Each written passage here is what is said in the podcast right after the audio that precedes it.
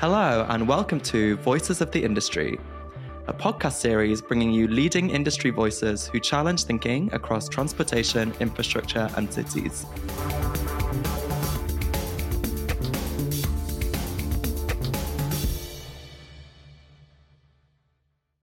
Hello, listeners. Thanks for tuning in. Today's Voice of Industry is a bumper one. Our conversation with John Larkinson of the Office of Rail and Road was packed full of the challenging contribution of regulation to the UK's railways and roads. We didn't want you to miss out of the interesting insights and opinions that John and Stephen Wainwright, our UK Managing Director, had to share. So we've split our conversation into a two part podcast. I hope you enjoyed the first part. Hello, folks. Welcome to another edition of Steer's Voices of Industry. Over the last eight years or so, and over 30 articles and podcasts now, we have captured the views, experiences, and insights of key players in their sectors from across the globe. You can find those at steergroup.com under the Insights tab. Today is no different about the conversation, and I'm very pleased to be joined online by John Larkinson, the Chief Executive Officer of the UK's Office of Rail and Road, or the ORR as we say here in the UK. It's fair to say that the ORR currently plays a key role in the UK transport sector. It is the independent economic and safety regulator for Britain's railways and the monitor of performance and efficiency for England's strategic road network. It aims to hold infrastructure managers Network Rail and High Speed One to account and to make sure that the rail industry is both competitive and fair. The ORR also protects the interests of passengers and has other economic regulatory functions. It regulates health and safety for the entire mainline rail network in Britain, as well as London Underground, light rail, trams, and the heritage sector. I'm sure we'll just get into how the ORR operates and how it has to evolve with John shortly. But let me first introduce you to John, my guest. John has been CEO of the ORR for over five years, first on an interim basis before being confirmed into the role in March 2021. With over more than 20 years' experience working within the rail industry, he was Director of Network Regulation and Affordability as a first term of affordability that we're coming across today at the Strategic Rail Authority before joining the ORR in 2005. Whilst at the ORR and before becoming CEO, John had various roles, including Director of Railway Markets and Economics, as well as Director of Planning and Performance. John, welcome. Thank you for joining us. How are you today? Very good, Mike, and thank you very much for inviting me. Yeah, it's great to have you with us. Have I, have I captured your career appropriately? I think you have. I was just going to add one thing because my experience of, of rail started a little bit before I joined the, the Rail Strategic Rail Authority because I actually, for quite a short period, about nine months, I was seconded onto the rail privatisation team at the time of privatisation of the railways in Britain in what would have been about the mid 90s. Those nine months actually got me interested in, in rail. And it was only sort of, I then worked in consultancy for a while. And it was only when I saw the Strategic Rail Authority being set up, which was around about the turn of the century, that it sort of then gave me an opportunity to, to move back in, into, into rail. We, we share a common thing because I, I joined the railway in 93 and was experiencing privatisation within a train operating company. And I think that sucked me in as everything was changing around me. There was a new landscape to play with, new tools and processes to, to develop. It was an exciting time. The change has continued, I think, over the last three decades. I think that's a, that's a fair summary. Yes, it, was in some ways a, a remarkable time, and I, I, just remember the speed at which things happened then. I mean, there's quite a bit of debate now about how fast or slow things do happen. But I remember going in there and all contracts between each of the companies in the new privatized rail system, they all had to be finalized. And I remember being told they've all got to be done in the next nine months. And that was it. It was, it was, it was a pretty clear um, target, um, admirably clear target, really. But um, yeah, it, it, was a very different time, as you, as you, say. We might well get back onto that because it's a lot easier to break something up than it is to put it back together again, as I think we're finding a bit now. Let me quickly introduce my fellow guest or host today, Stephen Wainwright. Stephen is a consulting professional. The last 20 years, he's been with Steer in various roles, including leading our global aviation practice. Currently, Stephen is our acting UK managing director, leading the team here in the UK. His previous experience includes working with the CAA, the Civil Aviation Authority in the UK, and air traffic, and also advising on air traffic management across Europe. So he has a great understanding of incentives, regulatory asset bases, price controls, etc. Stephen, good afternoon. Thank you for joining us. Thanks, Mike. Um, welcome, and uh, hello to John as well. Thank you. John, I've said I've tried to commit myself that as you know, rail professional, rail professional, that we won't get sucked into a rail centric UK dominated conversation today, and that we'll try and broaden the consideration of where regulation comes into play in transport more generally, so it's more accessible for our our global audience uh, that are listening. I was going to start with, you know, let's talk about personal, about how you got sucked in. You've already told me about uh, the privatization unit. Was there something else? Because I, I, think I saw that you actually have two degrees, both in economics, but one of them's in health economics, and you weren't you weren't in, sucked into the challenge of UK health system as opposed to UK rail. Right, you, you you put me on the spot there. Uh, yes, I, I, I, do indeed have a, a, a, British master's degree in health economics, and I, I believe I was one of the first six people to get one. It was an entirely new degree, and uh, obviously I was I was a lot younger uh, back in those times, and I had a very big idea that I was going to be uh, having a sort of pivotal role in the future development of health policy in Britain. But slightly naively, I went for a job at what was then a, a, a British Department of Health and, and Social Security. I got a job there as an economist, and I thought I was going in there to lead the health transformation. I met the chief economist and he just took one look at me and said, um, We've got a good job for you on pensions. And that was it, really. And uh, so you, you, may say I didn't handle it very well. Maybe, maybe, I was a bit naive in terms of my, my, my sort of, uh, only my, I think it was only my second job. But yes, I actually became a pensions economist for, for, for some time. It wasn't quite what I was expecting, but I'm, I'm sure, I'm sure it stood me in good stead. I'm sure, and we might ask towards the end of this about the parallels between health economics and rail economics, uh, two sectors with some pretty challenges and uh, lots of lots of strong opinions about them as well. So let's talk about your your role. You've been chief exec now, as you say, confirmed in roles early 2021. How did, what, what's your day look like? What's the daily regime of, of the chief exec of the ORR, what what what you drive the organisation to achieve?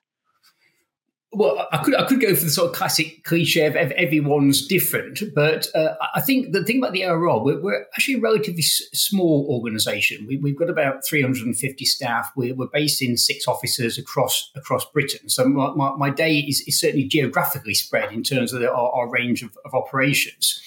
And because we're, as you say, a health and safety regulator and an economic regulator, and we also cover the, the Channel Tunnel as well. It, I would say it's extremely varied in terms of the type of the type of work we cover. We have an independent board as well. Uh, we are an independent regulator. We have a board which is independent and very much guards that independence. So I, I work very, very closely with the board on decision making, and I think it's fair to say we we have a very very close interaction with government. Uh, and just talking about your your international listeners the, the, rail industry in Britain is, is very heavily subsidised. The strategic road network in Britain is, is paid for almost entirely by the government. And by definition, if you're a regulator of two industries with very, very high degrees of public funding, you're going to spend quite a bit of time with your relevant government departments and with the Treasury. And I suppose the final point is that there's a lot of interest in rail and road nationally in, in Britain. We spend quite a bit of our time dealing with external uh, stakeholders, with the media, and also with a huge supply chain. There's a very, very big private supply chain going into what are two nationalised industries. So I'd say I'm regularly dealing with a very wide range of organisations and, and people. But indeed, that's what makes it interesting. Yeah, a, a, a, complex set of interfaces and organisational personalities to, to nurture and master, I guess. Indeed, and then you, the thing is, you've always got to keep your mind is well, what's the end game? And the, the end game is that the users of the networks, uh, you know, both rail and road, it's easy, almost it's almost easy to get, get lost in the system if you're not careful, and, and stand back and say, just let's just have another look through about why why are we why are we doing this? And so we've got rail and road, we've got freight uh, and passengers, and of course we've got the, the taxpayer. And what you might say more broadly, the, the public interest. Uh, and ultimately, we, we are guardians of, of, of, the public interest. So, I mean, the ORR is, is, as you described, critical to rail sector, providing that monitoring role for, for the strategic highways in England. Uh, standing back from the specific role of the ORR in those two sectors, how important is transport regulation in the UK these days? Do you think it's grown in importance? Yes, I think it. I think it has. I mean, there are there are other transport regulators in Britain. I mean, we have a, an aviation regulator, in effect, the Civil Aviation Authority, and we, we we don't deal with that. But I think the re, if you think about why is it so important, just look at the scale of the industry. And uh, there's only one Network Rail. Network Rail owns virtually all the rail infrastructure in Britain, not everything, but virtually everything. It's spending just on its core business over ten billion pounds a year. You know that, that, that is a big company by by most by most standards. National Highways is, is, a bit small, but it's still still a significant company. So I think just the, the scale on rail of having a single monopolist of such a wide reach, having such a big impact on every other company, and it's publicly funded, so you have a political dimension. Uh, there, there, it does put a lot of emphasis on on the regulator really sort of holding the ring there and and bringing crucially transparency to, to the whole process in, in, in, the nature of the industry. And your, your point about is, is it grown in importance? I, I, I, guess the different one for me there is around the, the national highways one because the legislation for that actually set up our role as a, a, a regulator. And I, I, think the word in the legislation does refer to monitor, but we are a regulator of national highways. And, and the reason why I use the word regulator is that we have enforcement powers we, can require the company to do something. And to me, that, that immediately, it, the monitors don't have that. um, you're, you're, you're, so I probably shouldn't say it, but thought the, the, the, the, legislation didn't quite capture in that single word the, the role. those enforcement powers are crucial. But if you look at the, the role of regulation there, it, it was very much as part of a package.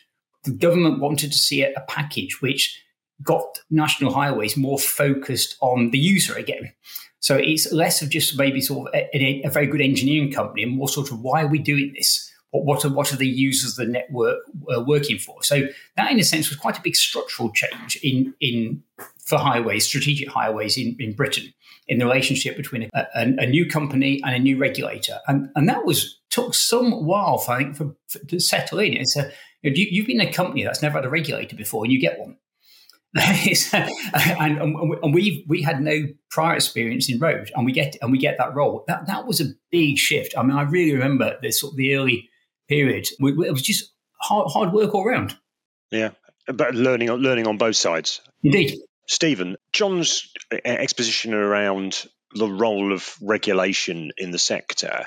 How, what, any perspectives from how you think seen its change in Europe? Do you do you see increasing demand for independent regulation? I think I think there is, and I think probably something which John's been obviously a lead of is a lot of the regulation was was brought in in the mid '80s with private industries being privatized and, and companies being regulated through that process.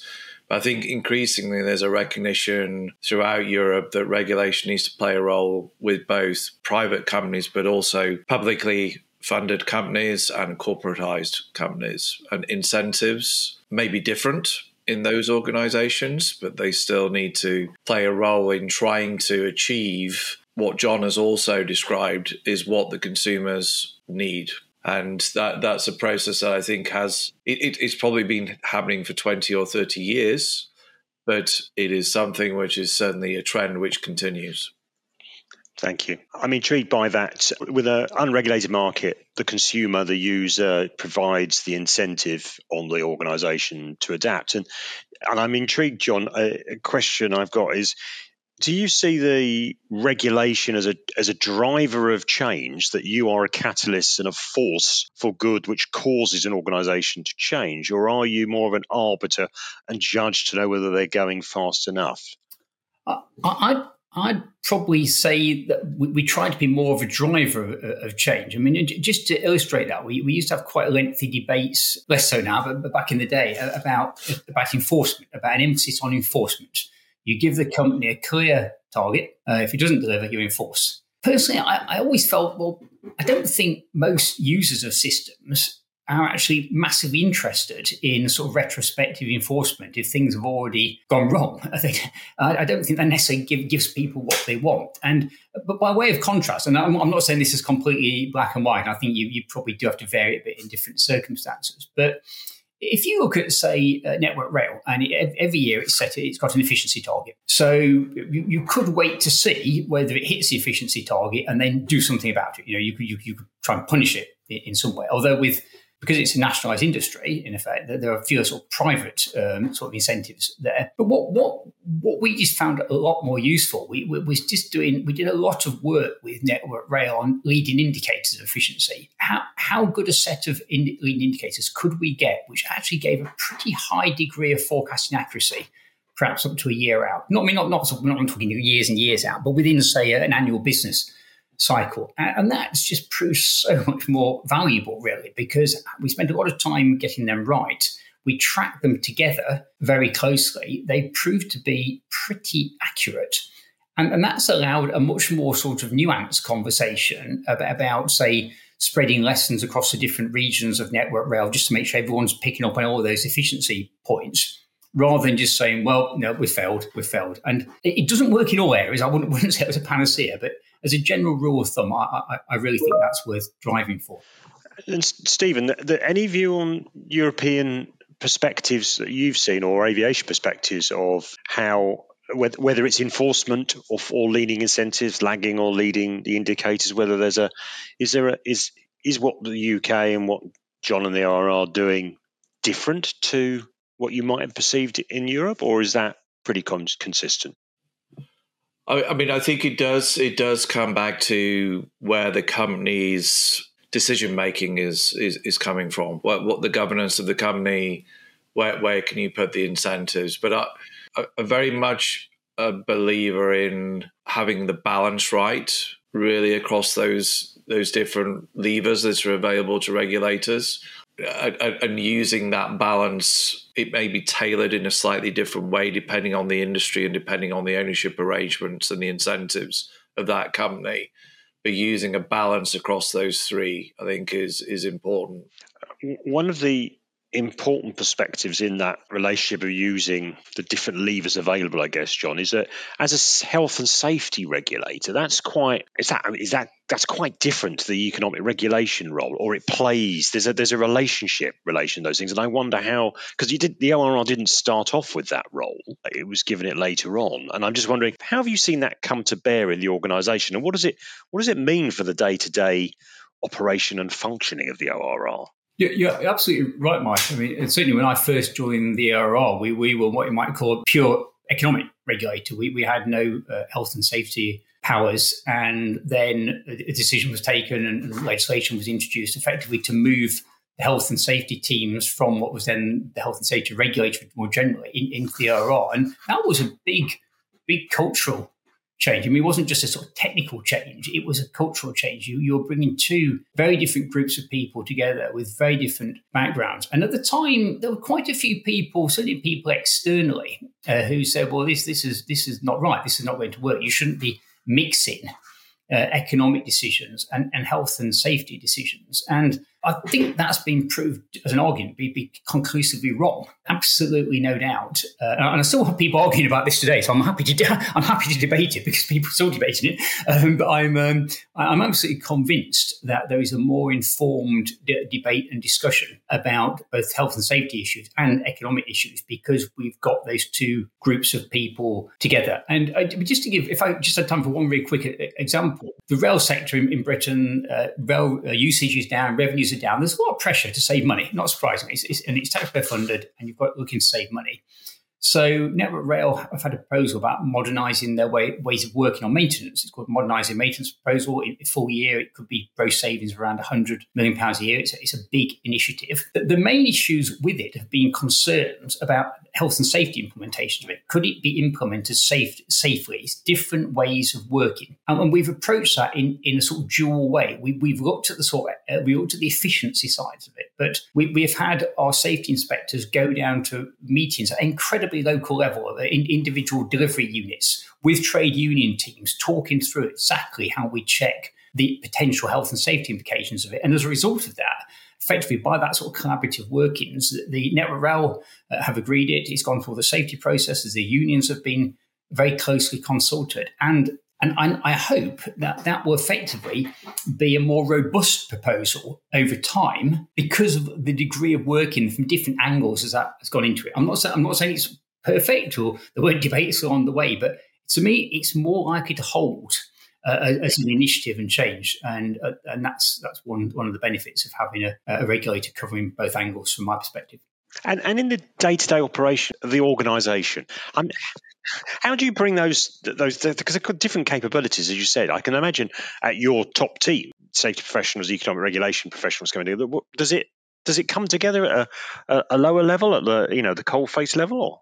Absolutely, yes. Um, we we have a process of uh, escalating concerns that we have with Network Rail. So we have a sort of a, basically we have a list of almost like a watch list of things we're looking at that we think might turn into concerns. Then they get escalated literally into into concerns, and we, and we rank them. And if you look at the way that process works, then people actively debate whether effectively this is, say, a, a safety or asset management issue. It, it, happened particularly on uh, structures, as an example. We had an issue about backlogs of inspections of structures, things like bridges and, uh, and things like that. What, what's the best way of tackling this? Was it really a safety issue, or was it more of an asset management issue? And, and those those sort of debates, as you say, at that at that sort of what you might call a working level, real, really the, the sort of coal face, I, I, I think are great. I think they're invaluable. They just lead to better outcomes. And Stephen, how does it? How does you see it, perceive it working in the aviation sector?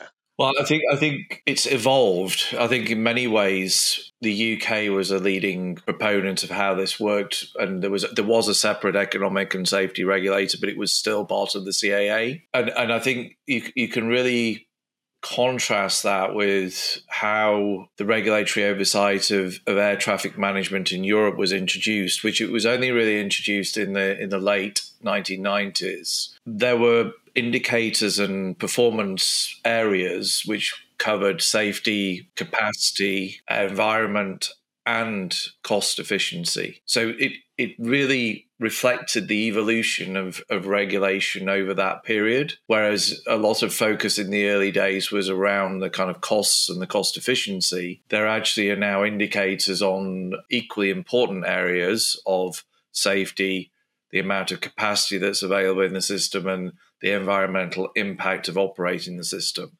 So I think there's there's that's a matter of time, I think, and the the benefit of other regulators ploughing the way previously in that area. Stephen, you picked up that broader agenda, and particularly I'm thinking now about the environmental and social delivery of of transport, I guess, of of asset management, etc. And, and, John, how are things evolving? Because it seems to me now that the good news is we talk about transport and its outcomes a lot more clearer than perhaps we did before. We know why we have a transport system, but there is expectations about how those outcomes are now achieved through, you know, minimizing carbon footprint and operating sustainably and delivering social value through these things. How does the ORR wrestle with a, I think, which I think is a, still an emerging agenda and emerging science in some of these areas? It is definitely an emerging science, and it is a it has it's been quite a significant change over the over the few years. I, you go back, you know, literally back in the day, I, I, don't remember much debate about biodiversity units. Uh, and, th- and, things like that. I mean, that's the in, in asset terms, this is a relatively short term issue. Whereas now you look at uh, national highways uh, running the strategic road networks in England, and they have targets around uh, increasing biodiversity units. They've got they've got targets they're held to account for. We publish the outcomes uh, of those and whether they're making progress towards it and uh, net gains. And it, it is it's, it has it is a big shift. Uh, in some ways, though, the, the shift the, the, other way of, of, the impact of the environment on the assets, I think in, in some ways has just been even, even more profound. I mean, there is it's, been a huge feature uh, of our work over the last few years on, rail and road, an area of quite big debate as well, especially when you've got a constrained funding environment, how you prioritise under in, in, that scenario. And it's led quite big shifts in spend by assets, more, more spend on drainage, for example, particularly on, on, on rail. I mean, that, that's and we we monitor that whole area far more closely than I, you know. I, I remember sort of 10 years ago or, or whenever, the, the, the, focus we put into the analysis of, of drainage assets, uh, the, the resilience of drainage assets and of earthworks, and and the, the issue for us in in Britain, unlike I think a lot of countries, is just how old our asset base is. We've, got a lot of assets going back 150 years or, or, more, and and they they were designed in a world where people didn't have to think much about these things, and that that is that is really driving costs now in, in the system and, and some fairly ruthless prioritization because you it, it, it, drives a debate about well you, you, might want to add lots of things lots of nice things to this railway network and let's have lots of enhancements and new lines and things. But if, if you if it's going to cost more to maintain your core asset base over the years and at the moment looking forward over the next five years we, we will not sustain the condition of the core asset base. Um, it's going to get a little bit worse that they're, they're, they're quite profound issues in terms of choices that, that will have to be made over time. And of course, they're, they're not very glamorous bits of work compared to, you know, obviously, it, it, not surprising that a lot of MP, a lot of um, politicians, members of parliament in Britain, or, or, or their constituents, or people would like a new station, wouldn't they? Uh, or, or, they'd like maybe a new line to connect them to another part of the country, or, or something like that. And of course, those things add to the asset base as well. And I'm not sure we've, we've quite entirely really confronted some of the very, very tough choices, trade offs that, that have to be made in, in, in the future. Do you, do you think decision makers understand those difficult choices, those trade offs, or they, they don't understand, they can't see them, or they can see them, but they're too difficult to take at this stage and we'll wait a little bit longer? It's interesting, I suppose, in, in a semi political con- context where we have a, um, it's often said in, in Britain that the, tr- the Treasury uh, are basically the sort of custodians of, of, of the finances here. They, they, they, they're not interested in the, the longer term or, or they, they don't get these big picture things. Actually, I, I, I find they do. Uh, I find they very, very much do get it. But of course, they're, they're having to make choices and priorities too. But certainly, when we uh, provide analysis of, of the road network or, or the rail network, there's actually a, an awful lot of interest in just what, what is happening to the core assets. You know, are they being maintained? Yes or no? What, and, and how does that how does that feed through into the future delivery? Because and, and, and obviously, as a regulator, what, what's the what's the point of having a regulator if they if they're not there at least as a custodian of the long term public interest. So e- even if we think people aren't getting it, as you say, Mike, well, actually, it's sort of our job to explain it, isn't it? Because there's no uh, there's no excuse for a regulator going to sort of victim mode and saying, well, you know, they, they, they don't get it. You know, in, in our case, we, we've got to get out there and we've got to say, look, if you care about the long term asset base here, this is what's going to happen. But actually, I, find the, the, the Treasury extremely well informed uh, about the about the long term, the need to maintain and sustain a long term asset base. And how I'm, intrigued by the capabilities of the ORR. I mean, because as you say, we're wrestling with new new agenda, social value, sustainability, biodiversity, as you said, and now we're talking about seasonal impacts and trying to understand climate science. How do you equip the ORR with that with those insights and that capability to communicate to decision makers and to push your regulatories? I'm not sure what you would call your your subjects of uh, regulation. I, will pass on the exact word, but I, I, I, uh, you know, your, your, your question's a, it's a question's a very good one. It's, it's, it's, actually very challenging because if you if you look at the number of areas we, we cover, we, we, we cover health, we cover safety, we're, we're a competition regulator as well. We are we, we publish national statistics across rail. So so what, what you tend to find is that each specialist team, maybe two to three people, and and hence operationally, from, from my perspective as a chief executive, operationally there's, there's a sort of fragility there uh, in teams in terms of trying to get resilience and, and get teams to sort of overlap a bit to get so you've got a bit more resilience in in the system. And the, the most one that we spent a lot of time on recently is just the the impact of software in trains. You know, back in the day, trains were well, a lot, of, a lot of it was about mechanical engineering. If the train failed, you, you, you had somebody who, who knew their mechanics and, and, could find where it had gone wrong. Whereas now we, we see increasing examples where it's very hard to explain why something has happened. And in terms of our skill base, we we have hired more external support on that. We've also basically redone our training regimes for some of our some of our safety inspectors to try and build a skill base around understanding software. And and obviously there'll be this, this is only heading in one direction, so there'll, there'll be a lot more of that. So yeah, we like every organisation, we, we have to adapt to a changing requirement, and we have to try and compete in in some of those markets. But they're they're quite hard markets competing, and, and so we, we need so the trick for us is to be quite precise about what we need. Where we, we, we need someone who understands enough to ask the questions rather than can sort of solve, solve the entire coding problem by themselves, where we're, we're probably better off going to a specialized private company. Yes, I, I, was only having a conversation this morning with an industry colleague who, who, when I said I was chatting to yourself later today, was saying, ah, the ORR, they need to get into the regulation of data because so much will be depending on data going forward to influence the real world. It's the control of data that's going to be so important going forward. Another capability you're going to have to add.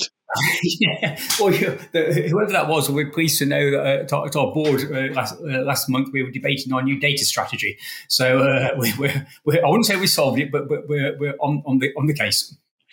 So, in, in preparation for the podcast, I asked colleagues uh, from Steer and particularly the rail team here in the UK what questions we should pose to you, John. And and this is this has come from the team, uh, and I'm assuming there's a vested interest or a, a perspective on it. So they were asking about that environmental, social delivery angle, particularly about how it compares with other European countries. But the question then went on to ask about how has Brexit changed the relationship between ORR and its counterparts?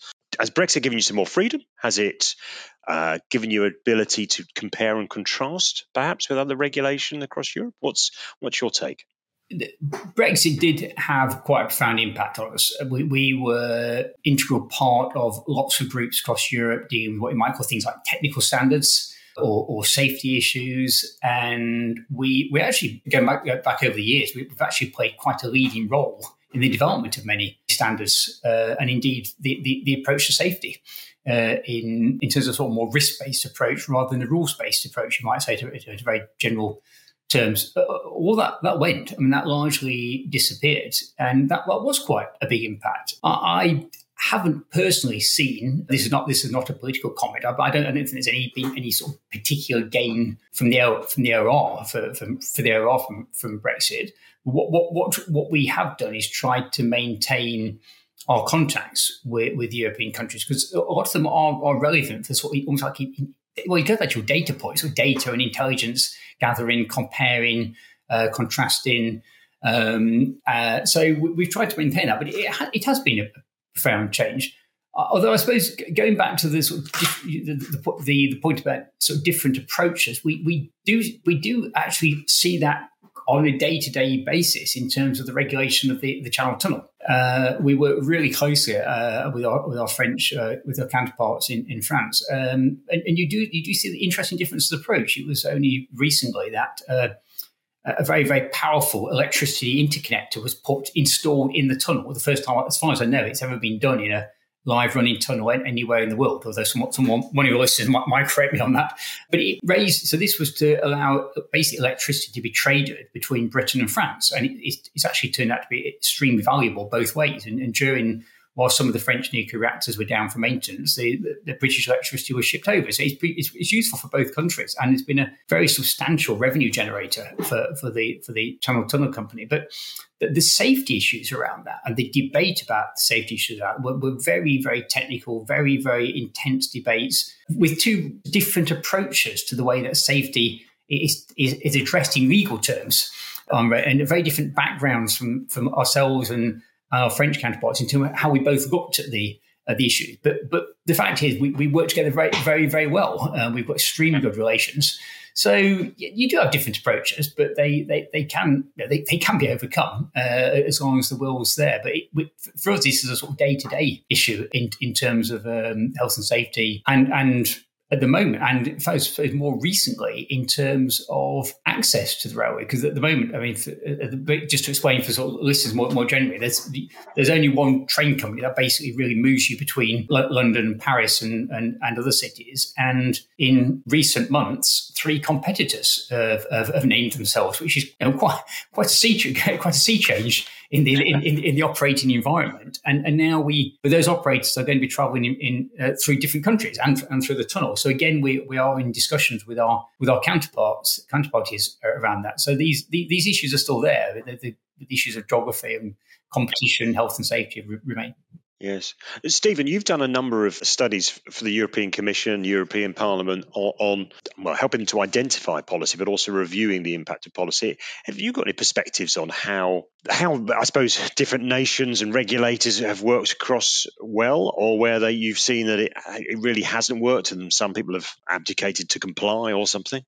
Yeah, I mean that's a big issue. I think, uh, Mike, in terms of how well do people work together, and I think there's different experiences. Really, I, I think I think where things have evolved with working with regulators to get the regulations that perhaps is were better than regulations being imposed and the regulators catching up with it. And, and there are a few occasions in, in, in, in the EU where regulations have been imposed and it's taken quite a long time for the kind of regulators to catch up. I think the, the classic one is, is, is something that all of us will be affected by is, is passenger rights. And that, that's that's gradually come across all transport modes. It was originally in aviation, but it's actually now in all transport modes I think that has taken some time for cooperation and the systems to really catch up with the with the concept. So I, I do think it does depend on on where you started from.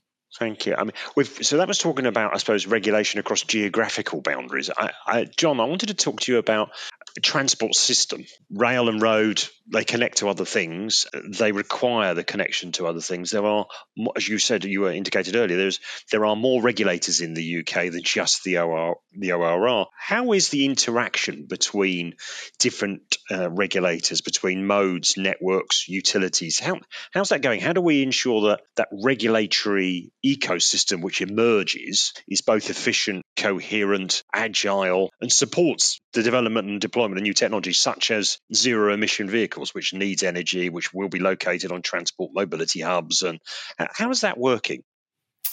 Uh, it, so just think about whether it's best to illustrate more general or through some examples. So just just taking your point about okay, certainly electric vehicles, charging points. If you if you look at national highways, it was agreed fairly early on that there should be an aim to get a certain number of charging points at every service station, and that was. I think it was agreed pretty quickly, actually. It, it, it's just, it's, but then, as you say, there are, there are interfaces not just between regulators, but between government regulators, private companies, uh, financial arrangements. So that they're never they're never easy, but I think we've been shown that they they can be done. You, but you also get operational interfaces. Uh, so if you look, say, at the work that National Highways does and the work that Network Rail does, often these intersect. At, at points they, they affect each other or they might both be jointly working in an area and i do think that the sort and this matters to people at the local level. You know, the, how much disruption these works cause, and people think, well, couldn't they just couldn't they just talk to each other? Uh, and this, this is a very common. You, know, you can see why people think, no, sure, it's obvious that they, they, could, they could talk to each other. And I, I, do actually think over the last few years that Network Rail and National Highways have actually got better at coordinating joining up their work. It's not, it's not always possible to iron these things out, but they, they and this partly I think reflects Network Rail and National Highways increased regional focus. It's not all done from central HQ where you know, everything seems frankly slightly distant. There's much more re- regional planning, and so it, it might seem sort of well, okay, how many jobs are you talking about? But to the individuals involved, affected by them on the ground, these are quite important things. And so I, I don't think sort of almost like small scale local cooperation should be overlooked uh, either. Uh, we, we, we, tend to gravitate to the sort of big, really exciting stuff, don't we? Uh, but the, the, these things matter at, at all levels. Just, I suppose, uh, just one going back to the, the other level, really, really high level point the regulators in, in Britain do talk to each other. There, there are forums, there's even, even a chief exec forum for, for regulators in, in, in Britain. So they, they, they do they do talk to each other. And I, I suspect though that it's just a little bit different in rail and road because there are literally fewer companies. there, are quite a few water companies or um, electricity providers and things like that. There's only one national highways and there's only one network rail. So the dynamics, I think, are a little bit different in, in terms of joining up between different organizations. but it, it, it happens. I think sometimes though people you, people sort of use joining up in, in slightly different ways. I think what sometimes people mean by joining up is like, can't one of you put more money into it? yeah. So I, I, I, frankly feel sometimes we're talking euphemisms, uh, uh, and what people really just say they're not actually interested in the process of joining up at all. They want more cash to go into a particular area, and that is a slightly different point. So, folks, that's the end of part one with John. In the next part, we'll shift gears to discuss specific projects, including HS2, and explore how these decisions shape the future of rail infrastructure. I'm looking forward to sharing how we dive deeper into these topics in our next instalment. See you then.